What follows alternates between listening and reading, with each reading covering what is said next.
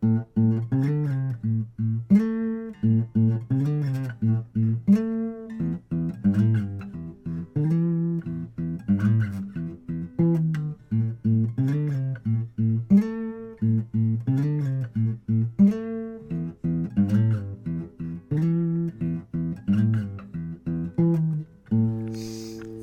going on, guys? Welcome to Looking Ahead to Beto Days. I am Chris, And I'm Ryan.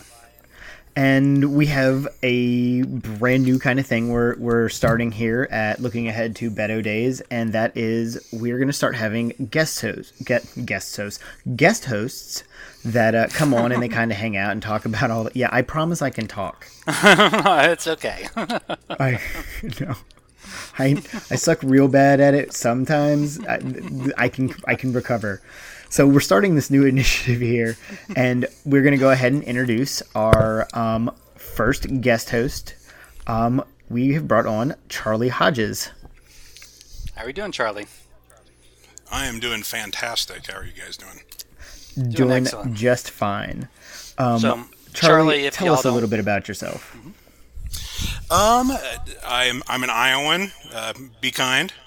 Promises are are not my fault. I promise you. Um, no, I've uh, I I got uh, fairly heavily, heavily involved volunteering for Beto's campaign uh, here in Iowa, um, and then I actually threw my hat in the ring and uh, and ran for ran in the primary for the Iowa State Senate um, in District 20. I have since withdrawn uh, just because the, the support for my primary primary opponent is is really really solid. Um, I just wasn't making any headway with people, and I have a lot of other things that I can be doing, other candidates I can be pushing, um, you know, and just many other things that I can be doing rather than kind of beating my head against the wall. So that that chapter has ended, but uh, definitely uh, keeping up with my activism to make sure that we have the blue wave in 2020. So.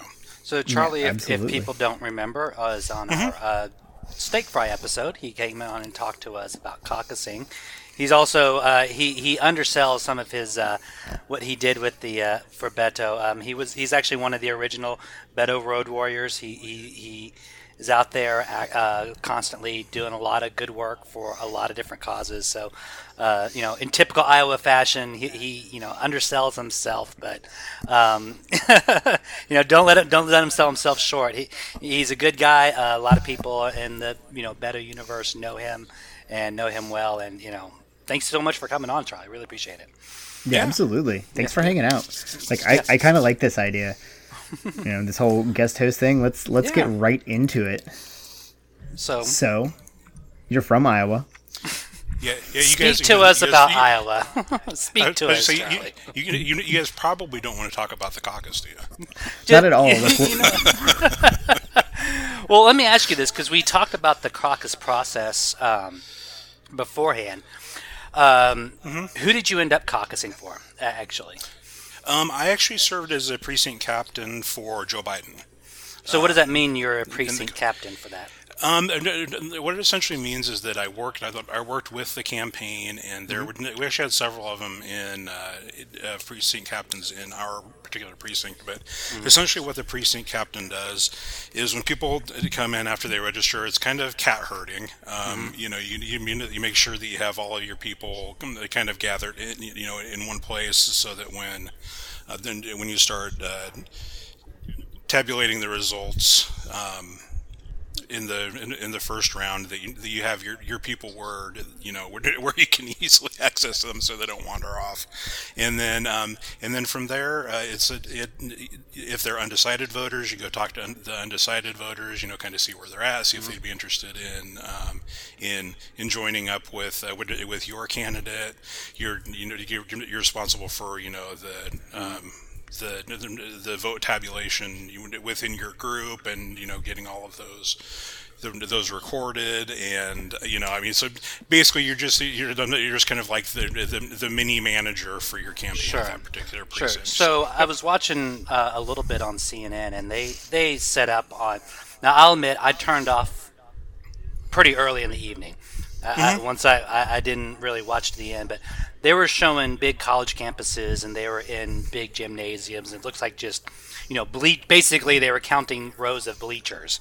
Um, How was what was your particular precinct like? Where was uh, where was it held, and what was the room and environment like there? Yeah, um, ours was actually in um, in a middle school uh, gymnasium, and Okay. one one side one one side had had bleachers pulled out, the other side didn't, and it, like um, on on our the side that we were on, like there were there was one section that you know was kind of loosely the like five people that were there for Steyer, and then you know us, and then and then Amy had a group, uh, Liz had a group, and then and then there were a bunch of people, you know, on the on the floor, but in the corner, but, uh, but yeah, it was it was in the gym, and people just kind of collected along the edges of the gym, and then the, Okay. This the center was kind of left uh, left free range, so It's where you corral them and bring them on in. Like I, I, I, I was I watched some of the caucuses on CNN, um, and all I could think of was like, what the fuck is what are they doing? I didn't understand. And you saying it, it's like herding cats made so much sense to me. I was like, oh, it makes a little bit more sense now. yeah, I yeah. get it.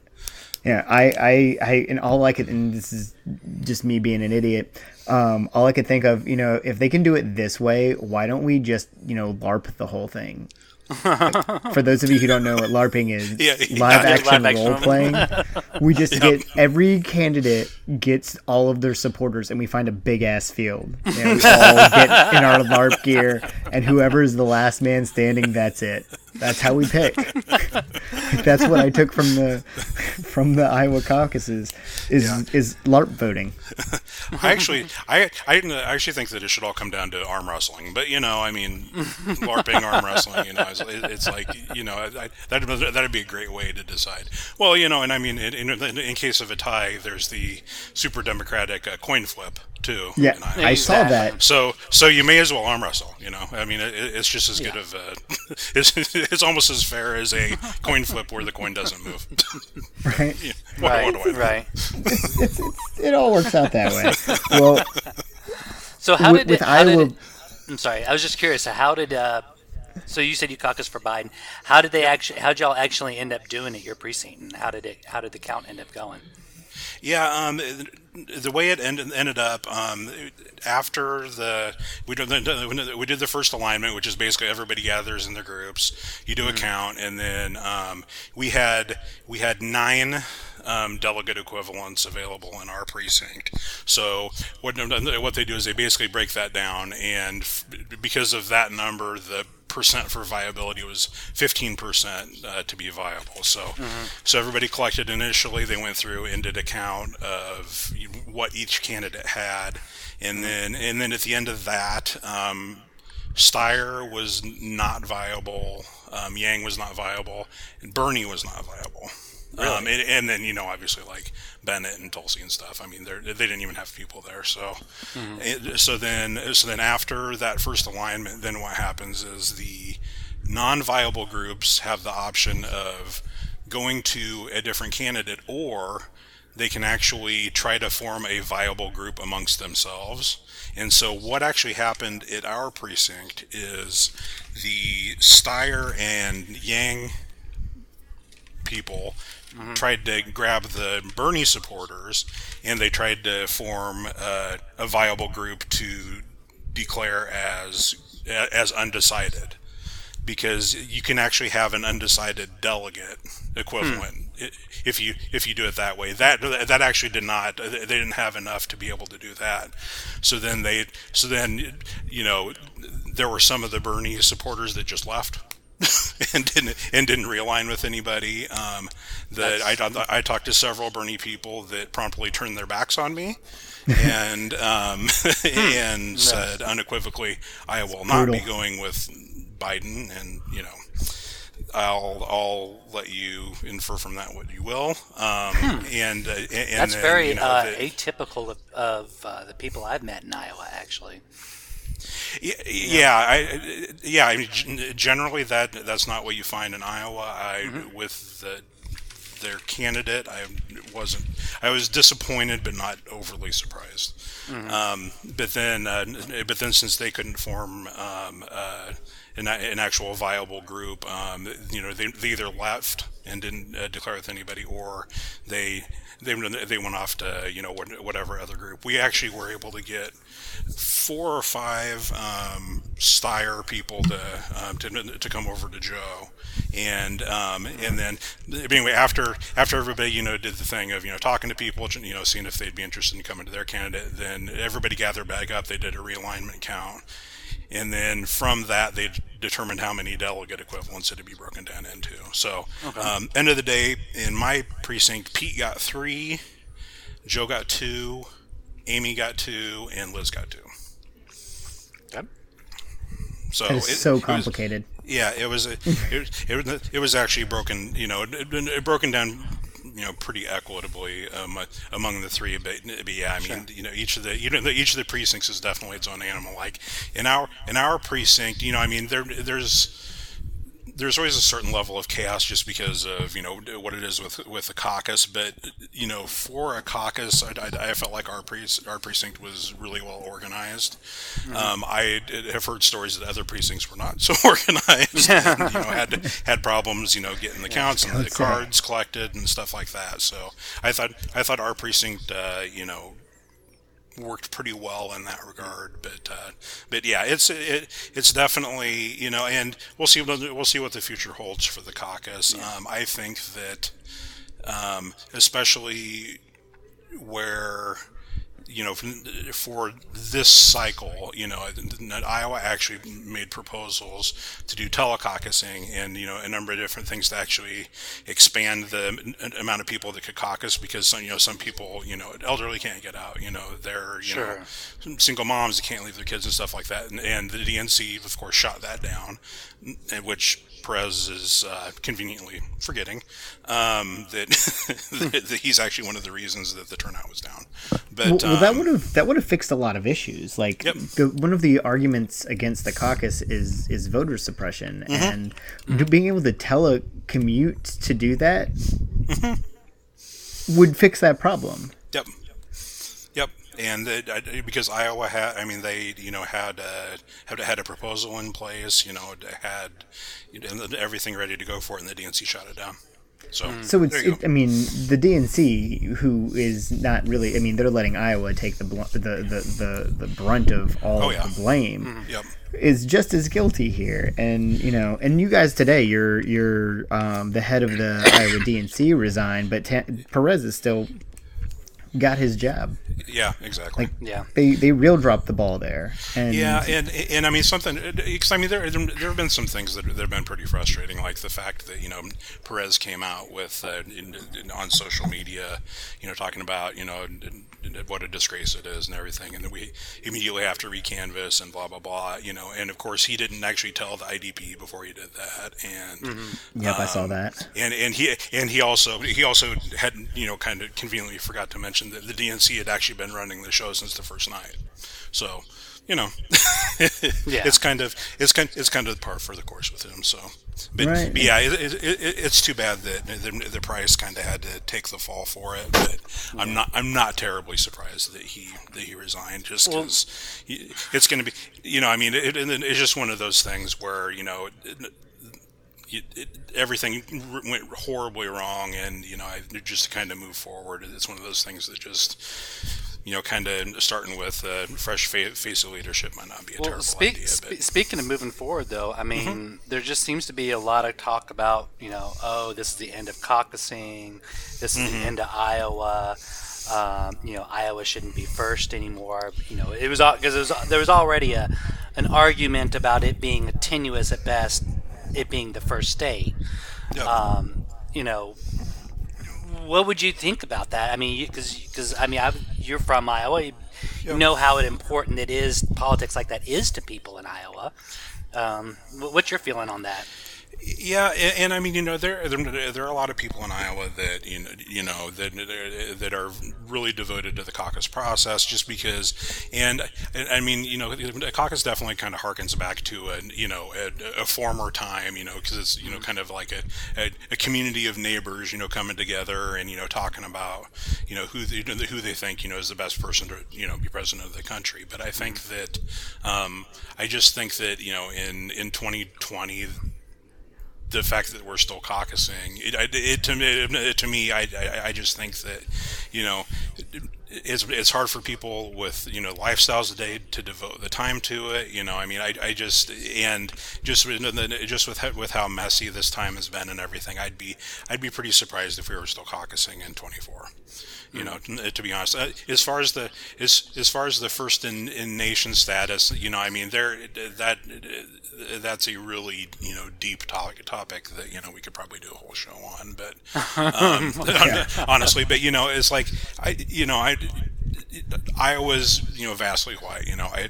I totally get that. It, uh, you know, and uh, you know, if it, if Iowa's not first in the nation going forward, you know, I would I would understand it. The you know the argument that I have in favor of the in favor of Iowa, you know, being one of the first states is it's not our demographic so much as kind of what campaigning in Iowa allows us to do as far as vetting candidates. Because to, to win in Iowa, you really do have to go out and meet the voters, you know, everywhere. You have to be able to establish, you know, some, some, some sort of a rapport with actual one-on-one voters, you know, and, and, you know, as, as, as we saw by the fact that Steyer just threw millions and millions and millions of dollars into advertising and didn't do jack here. You know, it's like you can't just throw money at it and be able to win in Iowa. You know, it's like you really do have to have a good um, a, a, good campaign structure. You have to have a good ground game. You know, and and it's not necessarily about you know because I mean a lot of people are hung up on you know who wins the Iowa caucus and stuff like that. But what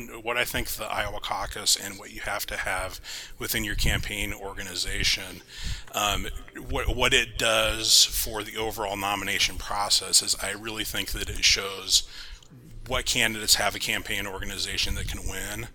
And and I also think that it provides a wake up call for some campaigns that are you know have have parts of the their campaign structure that are subpar. And you know, I mean, for for for Joe, you know, I, I think that you know, I, I think that there's some messaging things that he's changed since Iowa. You know, he's he seems to be you know definitely coming out more and you know challenging Pete you know and different things whereas he, he, he hadn't been doing that before. And and I just I don't I just think because of how the campaigns run here and you know kind of what you have to do to to win or you know compete well here.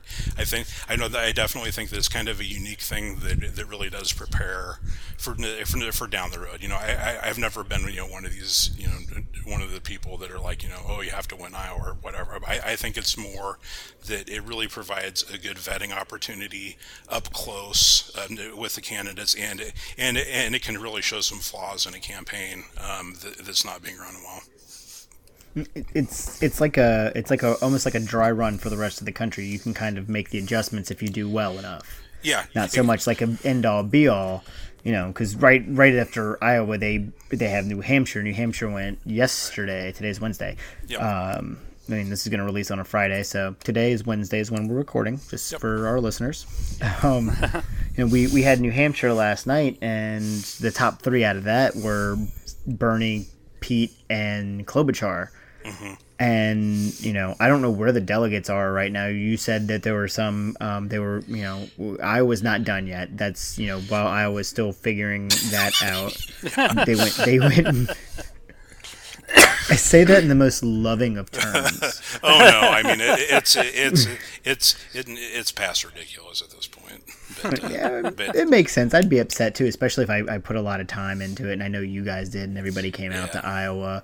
And you know, after after Beto dropped out, I really I don't I still don't have a candidate that I've completely um, got like thrown my hat in the ring with, which is gives me a bit of a unique position because I'm kind of curious about how you guys feel about um, Biden's campaign with the showing in Iowa, the showing in New Hampshire, and then him um, going to South Carolina before it even ended. Like, where do you guys stand on that? Like, I'm just out of I mean, out of curiosity. I mean, Yeah, well, well, I think uh, first of all, if there's a candidate that you really want to fail, um, let me know, and, and I will support them.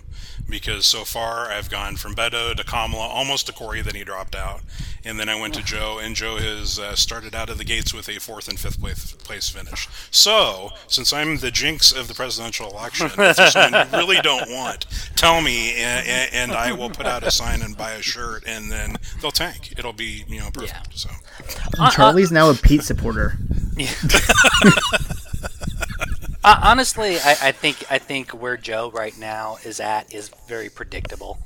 Um, you know, I if uh, six months ago you would have asked me, I told I would have told you, well, Sanders wins Iowa and Sanders wins New Hampshire because you know the the Democrats who are in Iowa tend to be more progressive, you know, in larger numbers, and the same thing in New Hampshire. The Democrats that are there tend tend to be more progressive, but you know his core and his base doesn't exist until you know the Carolina, Nevada, Super Tuesday. It's always been about that. So if I was Joe, Joe, I would think I would, you know, take the learning opportunities, like you said, uh, Charlie, and like adjust what you need to adjust. But I don't hit the panic button until South Carolina. If, if he comes out of South Carolina with no delegates, then I start hitting the panic button. Yeah, yeah. Um, I think I th- I think that where where I'm at with it is, mm-hmm. you know, I mean, like like like Ryan was saying, I mean, you know, I and mm-hmm. uh, everybody knew that that Bernie was going to be strong in in Iowa and New Hampshire, and and the thing about it is that um, my perspective on on Bernie, I mean, Bernie is he has he, he has a ceiling. I think, and you know he he has super strong supporters that are going to be you know they're going to stick with him the whole time. But he you know he 25 to 30 percent is kind of where he's at. What well the thing about it is the rest of the you know the moderates and you know the, the other candidates are so split up that right now that you know 25 to 30 percent is getting him wins. But you know as depending on how things kind of flesh out on Super Tuesday, you know and and I I have no doubt that there will be at least a couple of people um, drop after the results of Super Tuesday. So when, once that happens, I fully expect there to be, us to be down to maybe one or two more, one or two kind of in the moderate camp. And what what that's going to do is that's going to kind of coalesce the, the the more moderate and and you know the, the I will say the whole label thing just kind of mystifies me because if you look at Joe's record, he's actually been pretty progressive over time. But since yeah. since since 2020 and everybody wants a label, um, everybody you know, has to have a label. We'll, we'll, we'll, go with that. But I, you know, just to kind of you know sum a little bit, I just you know, I when when people drop out, the moderates are going to kind of come together, and then that you know that kind of 25 to 30 percent that Bernie is able to see is not going to be. I, I don't think is going to be competitive towards the end. And I I I think it's I think it's important for Joe to win South Carolina. I think it's important for Joe to win South Carolina big. Um, I think I think that if he if he wins but kind of ekes out a win with how some of the polling um, has been looking really strong for him of late, I, I, I, think that that could show some some signs of, of, of, some additional issues in the campaign. So, but I, I I definitely think that he can win, but I think that it's important for him to win fairly big there too. Yeah, definitely. He's got. He's definitely going to have to come out with a uh, a big showing. What's been the most surprise with the two primaries? What do you guys think have been the uh, most surprising? What is like you just didn't expect it to happen? I I think that um, I think that Warren's performance um, is, is, particularly underwhelming because um, she actually had she actually had a pretty strong campaign organization here. She had a pretty strong ground mm-hmm. ground game. I know that um, when the, when I was out canvassing for Joe, you know, the several weekends um, lead, leading up to the to the caucus, the only, the only campaign that I was kind of crisscrossing with was Warren, and you know the the fact that she performed, you know pretty poorly here, and you know, com- compared to how our organization was, and, and, how she did in in the Northeast, you know, yesterday. I, I, I think that that was probably the more surprising. I, am not I'm not terribly surprised that you know that Bernie and Pete finished where they did, um, but I I definitely think that um, everybody a lot of people are focusing attention on you know how Joe's underperforming and stuff. It's like we know like, we, we knew that Joe wasn't going to do well. I mean he he he definitely lived up to expectations and did not do well, but. Um, but I think that Warren underperformed for me. Yeah. Um, I would obviously probably say Warren as well. I think if I were to take the 20,000 foot uh, view, I would say that Yang did as good as he did and lasted as long as he did. You know, I mean, mm-hmm. that was really yeah, good for him. Yeah, yeah. I mean, he he was talking about an important issue that you know a lot of people aren't talking about. Um, you know, he brought up an important part of universal basic income, which is a you know a relatively progressive idea that just hasn't been mainstream before. Um, you know, he brought a lot of new people into the political process, um, people who normally wouldn't participate in the process. Um, mm-hmm. So yeah, you know, usually these fringe candidates they flame out, they don't really make it to seven debate stages and surpass you know sitting senators and you know congressmen and other heads of state, and yet he managed to do it. So you know, good for him, I guess. So yeah, yeah Yang absolutely. Yeah, I, I, and I was sad to see Yang go. I'm not gonna lie. I thought he brought something kind of extra. Um, I I was surprised by Klobuchar just because you hadn't really heard much about her, and then Iowa happens, and like everybody's like, "Holy shit, she's still here!" And then she has a good showing at the debate, and then she did well in in New Hampshire. Um, I'm not sure how much sustainability it, it, that there is to it, but you know, right now, if I, I think if I was going to volunteer for anybody, it, it, it might be Klobuchar. Um, honestly, um, speaking, um, before Beto came in, I was seriously looking at, at her campaign. Like I, I was impressed with some of the stuff I saw, and you know, I think she's she's she's decently strong. Um, but uh, you know, we're gonna have to we're gonna have to run somebody we're gonna have to, and the, everybody's vote blue, no matter who. We've got to beat Trump, and that's that's like the key here because they are fucking shit up like every single day. Right. Mm-hmm. It's it's mind-boggling. So since we've been we had our last show, impeach the impeachment has ended. It ended exactly like we thought it would. Um, I thought they would. I, I, thought they would have uh, called witnesses. I honestly thought we might have gotten witnesses out of this. So I was a little surprised we didn't get witnesses. I just I, I I I just I know they don't have a bottom anymore. Like there is no bottom. Like mm. they plowed right on fucking through the grimy shit and just kept going. But I will um, say the um, one interesting thing about the whole impeachment is that the the the Repu- the leader of the Republican Party in 2012 stood up there and voted to remove Donald Trump you know that says that's a pretty big symbolic gesture right there. It says a lot. It says a lot of what you need to know about the current state of the Republican Party. Right there is that he, you know, not not six years ago, or I guess eight years ago, he was the leader of the Republican Party, and and, and he's going to get crucified for it. Oh yeah, now he's going to get kicked out of the party. Yeah, and and you know the way I feel about it, like he he did his job, and you know, I we Demarcus has been on the show, and he made a pretty good point about all this. Like, yeah, it shouldn't be that way though. Like, we shouldn't be looking for like the one guy. It should be all of them. Like Susan Collins came out and said, "Well, we just hope he learns his lesson." Well, he fucking didn't because now we have he, he, he, he, he did not. He's like, you know what? Since we're going off the cliff, I'm going to step on the pedal now. let's take this motherfucker to the sun. Let's go. Yeah. Right? Let's, if we're let's gonna, burn it all down. If we're, if we're going to go down, we're going down Thelma and Louise style. You know, it's like right in the goddamn bomb. Like this dude, he he fired uh, Lieutenant Colonel Vindman and his brother, who had nothing to do with it. Right?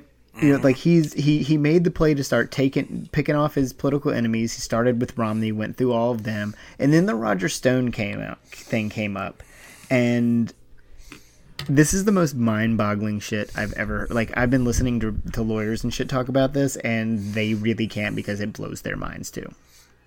Like I don't know how much you got. Do you, have you guys paid attention to this at all?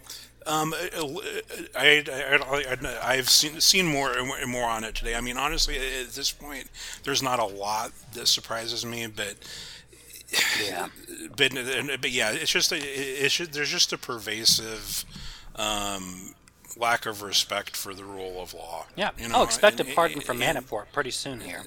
Yeah. Oh, absolutely. They're they're all coming. And and the the thing and just to catch our listeners up, Rod, for those of you who don't know who Roger Stone is, he's a dildo dressed like a Batman villain. Um,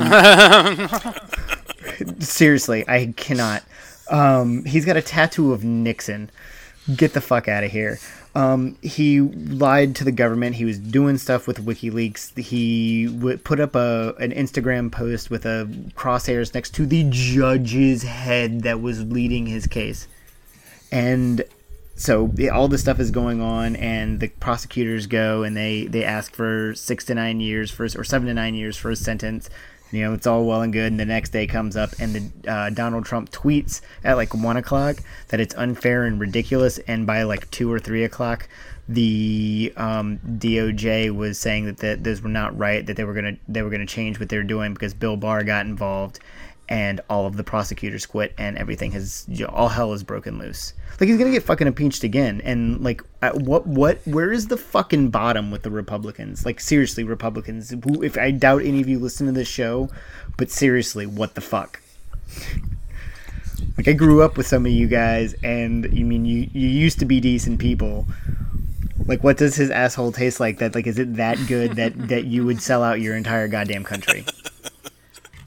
Yeah, and, and, I mean something something that I find particularly amusing is the is how how surprised Collins and Murkowski are that, that, that, he would do something like this. You know, that Bill Barr, you know, that Trump and Bill Barr would, you know, try to do something about the sentence and everything. It's like you just freaking gave the guy green light. What the hell did you think that he was going to do? It's like everything about his presidency has been mm-hmm. pushing to see what he can get away with, and it's like he did shit that if you know Obama or Clinton or anybody would have done, they would have been not just impeached. I mean, they would have been like easily convicted and gone. And it's like you guys just said that was okay. You know, you had you have an argument on record from Dershowitz saying that if the president thinks it's in the public interest, you know, for him, then it's not impeachable. I mean, that's that's an on record argument by those guys. So it's like you can't come back now and be like,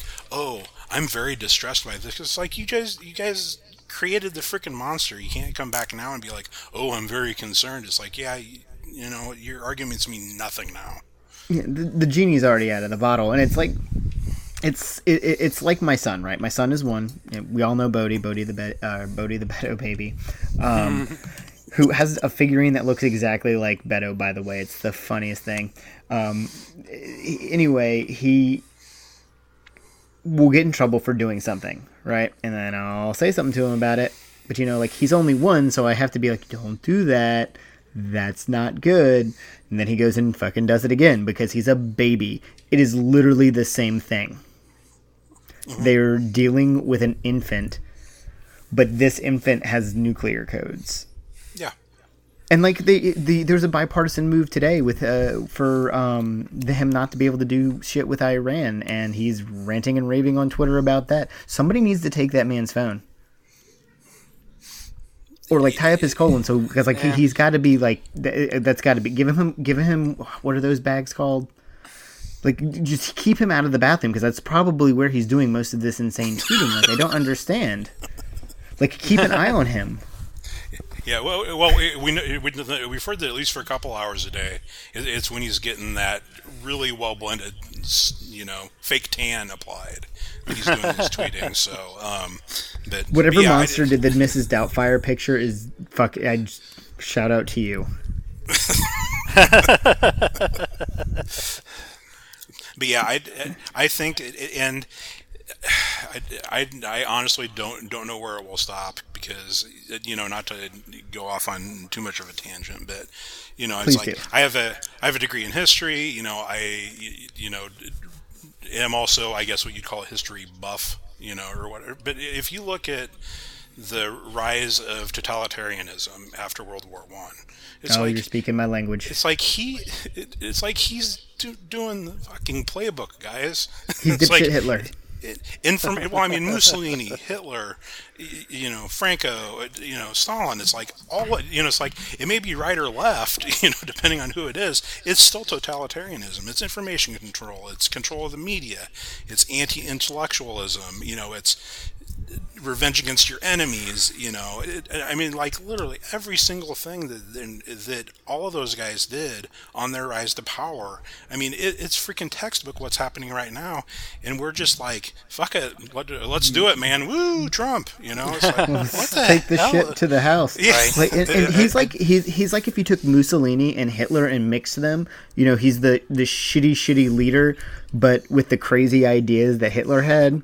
Mm-hmm. And I, it's it, which I'm so I'm actually glad that you brought that. up. I'm also a historian. My my background I have a master's in uh, European history where I studied specifically the English Reformation and the socioeconomic and political lives of Jews in the Third Reich. So I I've studied all that stuff too, and um, I was I had actually had was going to talk about you know indoctrination a little bit, like you know how how kind of how like they're brainwashing almost children. They're like kids kids, kids can't tell you why they like Trump, but their parents like Trump, and Trump is awesome, and there's this whole cult of personality of it about, around it, and that uh, was kind of circulating in my head as I went to the movies the other week.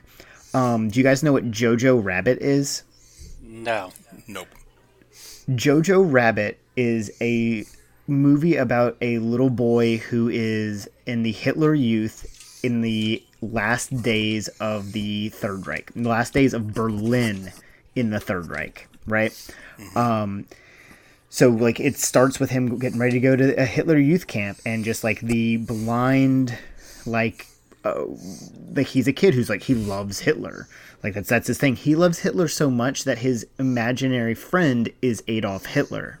Uh, But Adolf Hitler if he was 10 as an adult. And that's this whole film is about this kid who then has to come to terms with the fact that his mom is hiding a Jew in the walls.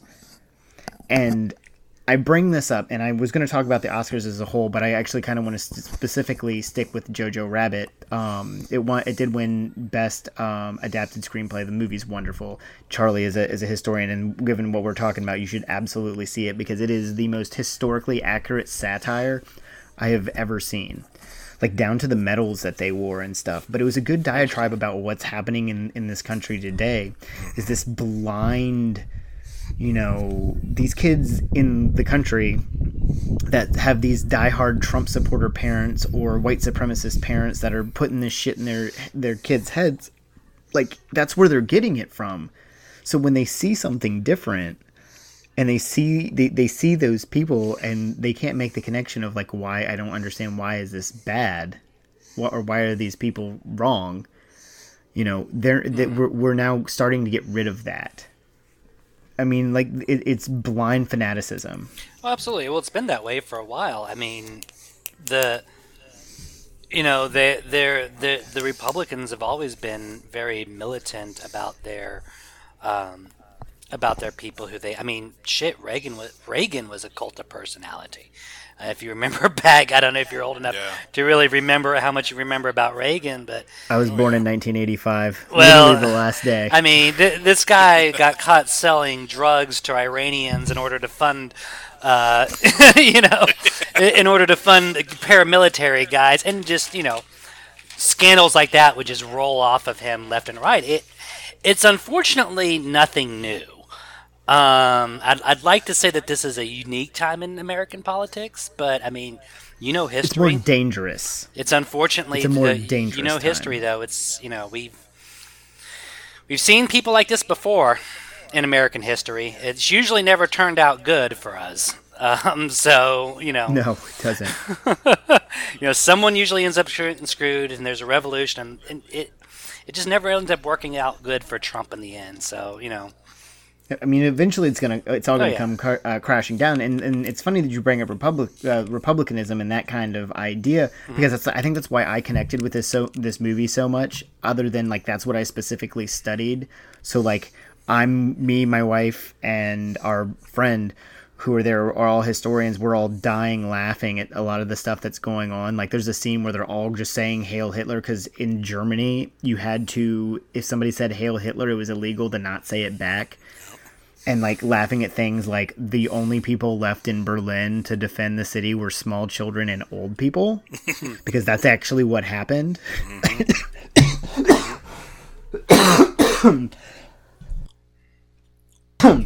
Sorry, guys. I've been battling a cold, and I choked myself getting so fired up about this movie. and um, I'm I'm out of I'm out of water. But I'm, I I kind of connected with that because I grew up in a Republican household. Like I voted Republican because I thought that's what you were supposed to do. Like it's a real thing. Like this kind of brainwashing. While yes, this movie is satire and it's funny in in the sense that you know this it's it's a real thing and, and, and it should be taken seriously. Like it got. I mean, people were kind of criticizing it because you know he has an imaginary friend that's Hitler and it kind of makes the Third Reich funny. But that's the fucking point. Yeah. Yeah, yeah. That, that's why that's why it's called satire. it's why it's called satire, yeah. especially with with the the times now. Some a movie like that's it's pretty important. And like I said, I would uh, suggest all of you fucking go watch that movie. It's wonderful. It's my favorite one from the. I watch all the Oscar Best Picture movies that are the ones that are nominated. Mm-hmm. Jojo Rabbit was was the uh, by far head uh, heading away the best film, and I really liked Parasite. Parasite ended up winning Best Picture, but I really like Jojo Rabbit. Um, so while Ryan was perusing Texas a, a few weeks ago, he actually did a couple of interviews for um, for us, and we're going to go ahead and Ryan introduce yeah, yeah. Your, well, your well. Well, there was um, some leftover stuff when we were out doing with the Powered by People for Eliz Markowitz. Um, you know, the the Beto um, the, the events became you know central rallying points. You know, people from all over Texas, politicians from all over Texas, all over the country, really kind of focused their efforts on it. Um, you know, it's got to got to see a lot of big names in uh, uh, Texas politics came out there, as well as a couple local people. And I managed to snag two really interesting interviews. Um, First, first off, we'll have uh, Jessica Post. She is the president of the Democratic Legislative Campaign Committee. Uh, the DLCC, if you aren't familiar, they are the wing of the. They are the Democratic Party's uh, organization in order to go and win state houses and state legislative houses. So Charlie probably is familiar with the DLCC and who they are. So I got to uh, I got an inter- interview with their president, and we kind of talked a little bit about Eliz and everything else that's going on with her. And we also, while I was out there, uh, talked to Travis Boldt, who uh, we had Eliz on uh, two episodes ago to talk about her candidacy uh, for the Texas State House. And so Travis Boldt is a neighboring county right there. Uh, he is running. He's he's unopposed in the primary, so he's straight to the Democrat, straight to the general election campaign. Um, and Texas House District 29 representative, Texas House Representative District 29. Um, Eliz, I think, was a 20 point Republican district. His is only a five point Republican district, and it's one that Beto actually carried. So it is a um, it is definitely a battleground and one we can pick up. And so we got a chance to interview him. So um, why don't we go ahead and bring him on? I Have a very special guest. So why don't I just let you introduce yourself and Hi, I'm Jessica Post. I'm the president of the Democratic Legislative Campaign Committee. Our role in the party is to build democratic power in state legislatures mm-hmm. and flip state legislatures red to blue. So you're a national committee, right? Mm-hmm. And yes. you decided to come down here. What decided you to bring down here and get involved in this race? Well, so the Texas House is one of our top mm-hmm. targets in the country to flip. We only need to flip nine seats red to blue to flip the Texas House, and Beto won all of them. So Beto really designed a path for us to win the Texas House. There's a special election. This is a there was a vacancy, a ret- Republican retirement, and Dr. Eliz Markowitz is an incredible candidate. We added her to our Spotlight Races page, okay. and we're doing everything we can. Uh, we've made some significant contributions to um, Eliz's campaign and also the Texas House Democratic Campaign Committee, who's charged with flipping the Texas House. Sure, so we always work in partnership with people in the state to figure out how we can be supplemental with resources and door knocking. So I heard you mention just a second ago that uh, Texas is now on the map for you. That's right. So yeah. Something we've been pushing for a lot here. Uh, yes. What what kind of fi- what was the final impetus to say, all right, Texas is a battleground? I, what, what was the tipping point, you think? Well, I think a few things. One, we, we saw this path defined by Beto's wins, and okay. and knowing that there was a clear path to flip the state house, that uh, someone had run so strong statewide, and we were able to see that was a big part of it. Mm-hmm. Uh, the other thing is with great candidates like Eliz, and I, I know there's a lot of primaries still resolving. Mm-hmm. Uh, we we realized that there was a really good slate of candidates that could flip the Texas House. And we also, you know, the DLCC will raise and spend $50 million this election cycle. Mm-hmm. And so we also realized that we had the resources to finally compete in Texas. And that was a, a big piece of the puzzle. Sure. So what, uh, so like when you get involved with ELIZ or another thing, what kind of resources do you, are you able to bring and what, what do you do to help yeah. the campaign out? That's a great, that's a great question. I mean, the uh-huh. first thing is, is financial resources. Okay. Um, we've, com- we've, um, we've committed and spent more than $135,000 here in Texas with the HDCC and in this specific race. Uh, in addition to that, um, we have sent a staff member down to volunteer full time and knock doors for ELIZ. We've done a lot to highlight the race nationally. Uh, we've talked to a lot of our partner organizations about the viability of this mm-hmm. race, how we win it, um, and we've really done everything we can to amplify our message. We also put it on our Spotlight Races page, and that's a, a place where we can raise low grassroots dollars mm-hmm. Into her direct, or into her okay. campaign directly. And I also heard you mention you work with partner organizations. Is Powered by People one of those partner organizations? Yeah, we've been working really closely with Beto. Beto and I have been on the uh, phone talking about this race quite a bit. Okay. I know he's fired up, so we're really excited to partner with Powered by People in their effort to flip the Texas State House. We we always want to make sure that if there are folks that are doing work on the ground, that we're being complimentary, mm-hmm. that we're mm-hmm. funding organizations that are in the state already. Support what's there, not try and build new every exactly. Time. Yeah, like we never want to parachute in from Washington D.C. and say, "Here's the way you have to do it." That doesn't play well in Texas. It doesn't. it doesn't play well anywhere, but specifically not in Texas, right? So, so that's our model. So we always um, want to make sure candidates feel empowered to run on local messages. Mm-hmm. You heard Eliz earlier talking about STAAR testing, and that's really been our model: is to tell state legislative candidates, listen to your constituents. You know what's going on in your community. Those are the messages that you should be using, and then we'll come in with um, some scalable campaign resources be it digital data uh, or um, graphic design or other things that we can do to mm-hmm. help. Um, so maybe those are costs that the campaign doesn't have to incur, uh, or the House Democratic Caucus, as it were. Awesome. awesome. Yeah. So, uh, anything else you'd like to share about what you're doing and the mission? Yeah. About, uh, what other states are you targeting, and what are the other big races across the the country? Yeah. So uh, this is this is the hottest race right now in the country. Oh, really? Markowitz. Yeah, we got PBS out here and every got cameras showing up. Exactly. So January 28th special for your listeners in Texas. Early voting starts on Monday. Uh, I'll be out door knocking myself today. I'm really excited. Right. You heard earlier. I brought my uh, pink Wendy Davis inspired tennis shoes to do door knocking, and I think we have other great targets across the country. Redistricting is on the line. Really, 20 years of power is on the line. This is the first time we've had the pre-redistricting election on a presidential year in mm-hmm. 20 years. And so that gives us a, a huge drive to flip state legislatures.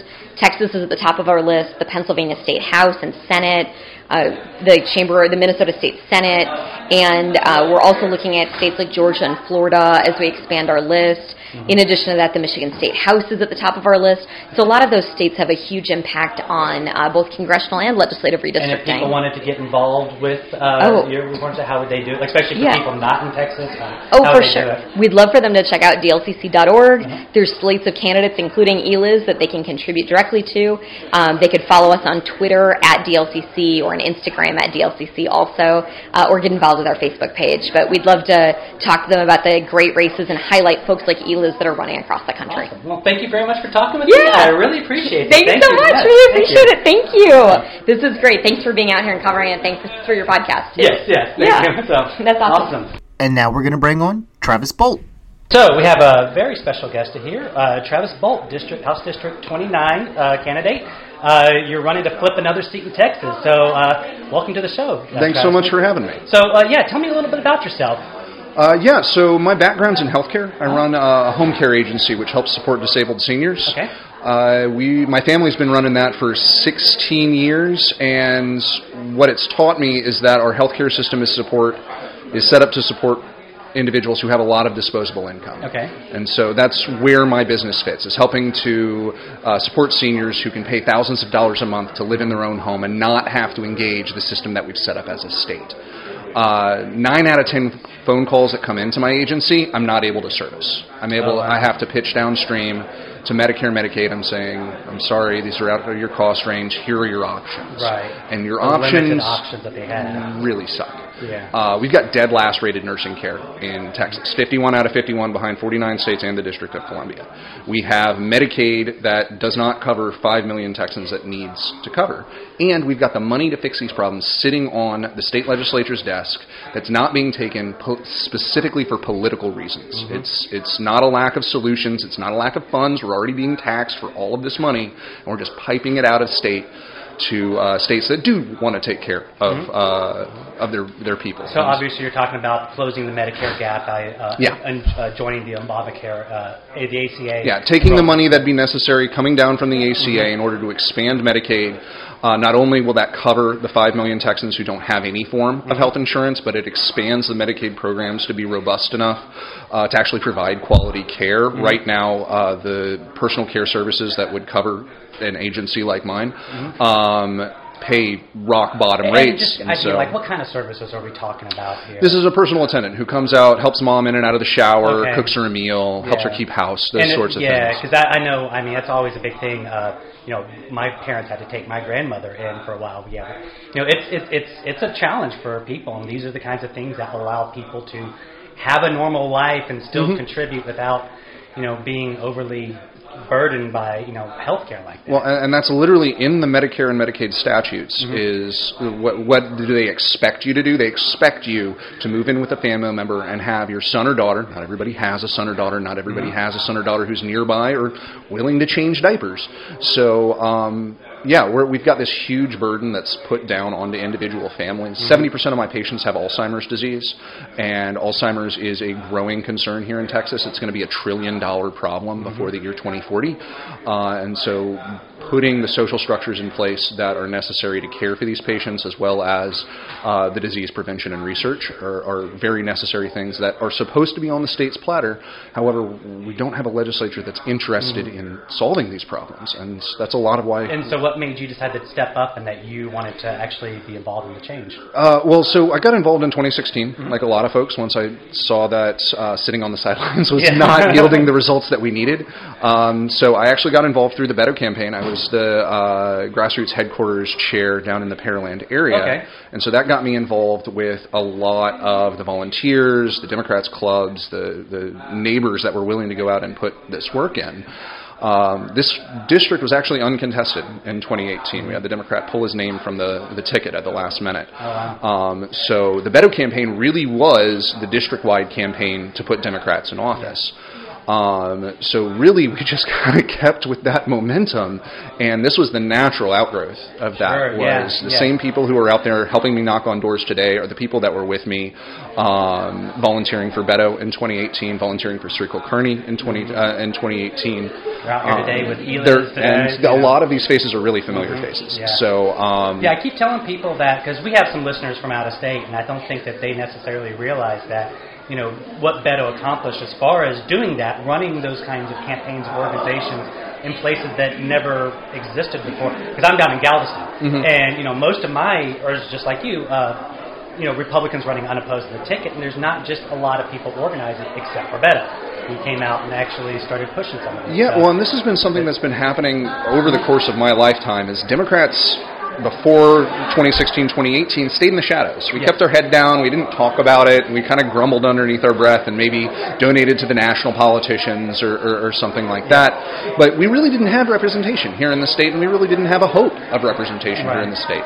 That's changing. And now in 2020, we have uh, candidates across the slate, as far down as county commissioner and justice of the peace, who are willing to get out there, beat their chest, say, I am a proud Democrat, and I want you to come out and volunteer your time and donate to my races and, and get your friends and family and neighbors to come up and vote. Uh, and these are important steps that are necessary to take, is making sure that people people when we knock on doors a lot of people say i've never had a democrat come and knock on my door before you know it was always just the republicans walking into office and being unopposed you might get a postcard if you're lucky. kind of thing. Sure, Yeah. but now we're actually out here, and we're your neighbors. We're, we're the people down the street, the people who run the shops around the corner, and you know, we're not these big scary monsters that Republicans have made us out to be for the past however many years. And that's really what this work is, is just putting a face on the campaign at a local level uh, to let people know that, hey, we have these values and these are what we're willing to stand by. So let's talk a little bit about your campaign, your race. Sure. Uh, you're running for Dallas District 29. Uh, describe the district for people who don't know what it is. And Sure. like, what, what's the makeup of the district? So, uh, District 29 encompasses the northern chunk of Brazoria County. It's entirely included within Brazoria County. It's 95% included within District uh, Congressional District 22. Okay. The major population center is Pearland, which is going to make up about 80% of the population in the district. Alvin and Manvel across Highway 6 are so, also. so for people who aren't familiar, that's kind of like the southwest part from Houston out. Uh, yeah, outside. it's, of it's Houston, actually like due south, six o'clock on the clock. Okay. If you're looking so at it. almost straight south then. Yeah. Okay. Um, uh, this is a growing suburb like Katy, like uh, Sugarland. We've seen a lot of folks, uh, particularly middle class minority families, move into this district over the past several cycles. This is actually the first cycle where this district will be majority minority. Okay. Uh, and so the demographic shift is, is looking very favorable for a Democratic candidate. Um, in 2018, uh, we again didn't field a Democratic candidate, but when you look at the top of the race tickets, when you look at the Beto Cruz race, Uh-huh. this was within four and a half points of Okay. to- turning the entire district for Beto. Pearland, that And that's major without pop- somebody organizing. that's without somebody organizing Right. locally. We had uh, again the the District 22 race was as close to like a local campaign, Mm-hmm. but uh, only 20% of CD22 is in Brazoria County. So yeah, so that was without having these local boots on the ground um, campaigns. And Pearland, that major population center, did vote for Beto, 52-48. So uh, the demographics are shifting in our our direction. Um, the organizing is there, which again we basically had to create from the ground up in 2018. We don't have to do that now. We know what we're doing. We've got the software, we've got the infrastructure, we've got the training, um, and this is a district where the incumbent is not used to fighting for his seat. He's one of these Republicans that's willing to or, or used to just walking into office. Sure.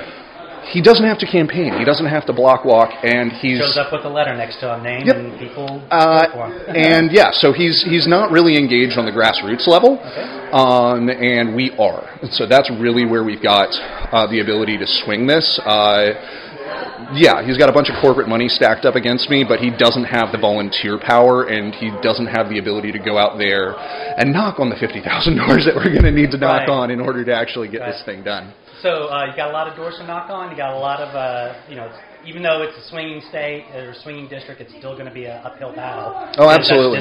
Texas. Um, so uh, how can people get involved with your campaign, and how can people uh, So- know, come out and support you? Yeah, so the first step would be to go check me out, check out on my website. I'm at Travis number four tx.com, travisfortexas.com, and that's the handle on Twitter and Instagram and Facebook also. Um, we host weekly block walks Saturday mornings. We host phone banks and bag stuffing uh, initiatives Friday nights. Uh, we're heavily in, uh, involved with the Young Democrats of Brazoria County, who are really the workhorses down here in, in our neck of the woods. Um, and so, yeah, so if those are things that are interesting, if y'all are local, uh, we can pipe in phone bankers from really anywhere across the country. Uh, and then again, we are basing this off of individual donations. Uh, my opponent's got the corporate money, but dollars don't vote, people Right. do. And Right. so uh, a $10 donation means more than a $10,000 donation, in my opinion. Or, or you know, one a one shift means a lot of, of Yeah. walking means a lot too. So Absolutely. So uh, yeah, thank you very much for coming on. Really No, appreciate thanks for- uh, talking with you for a minute. Appreciate Absolutely. it. Thanks for chasing Thank me down. Have a good one. Take care. All right, Ryan. Thank you for doing both of those interviews. And uh, honestly, I'm gonna I'm gonna shout you out. I, I do this quite often. Ryan has put in a fuck ton of lead work, uh, leg work, and he's got a had a just an absolute ton of shit going on um, recently, and you know he's still kind of st- stayed in the game here with me. So I, I I appreciate it. Um, you know, it, you you you very much become the heartbeat of the show, man. I, I, I appreciate that you, you you keep us going a lot of the time. So, big shout out to you. Well, And, um, and a, a very impressive thing that some people may not know about Ryan is that his recording equipment was trampled by Elizabeth Warren. It's a steak fry. oh yeah, That is true. That is true. I got I forgot got about personally stepped on by her. I have so many jokes, so many jokes I can't. I can't. Don't.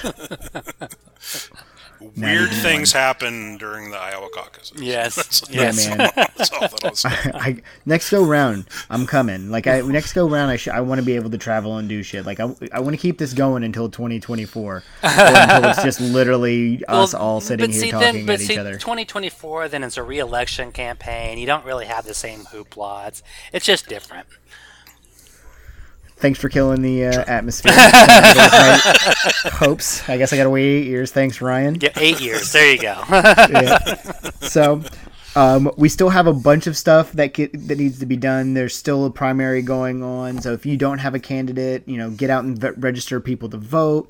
Um, you know, there's all sorts of stuff you can do. I'm looking to drive um, people who can't get to the drive themselves to the voting stations. I want to do that. So that's something I'm looking into um, donate donate to down ballot candidates. There's people running all over the country.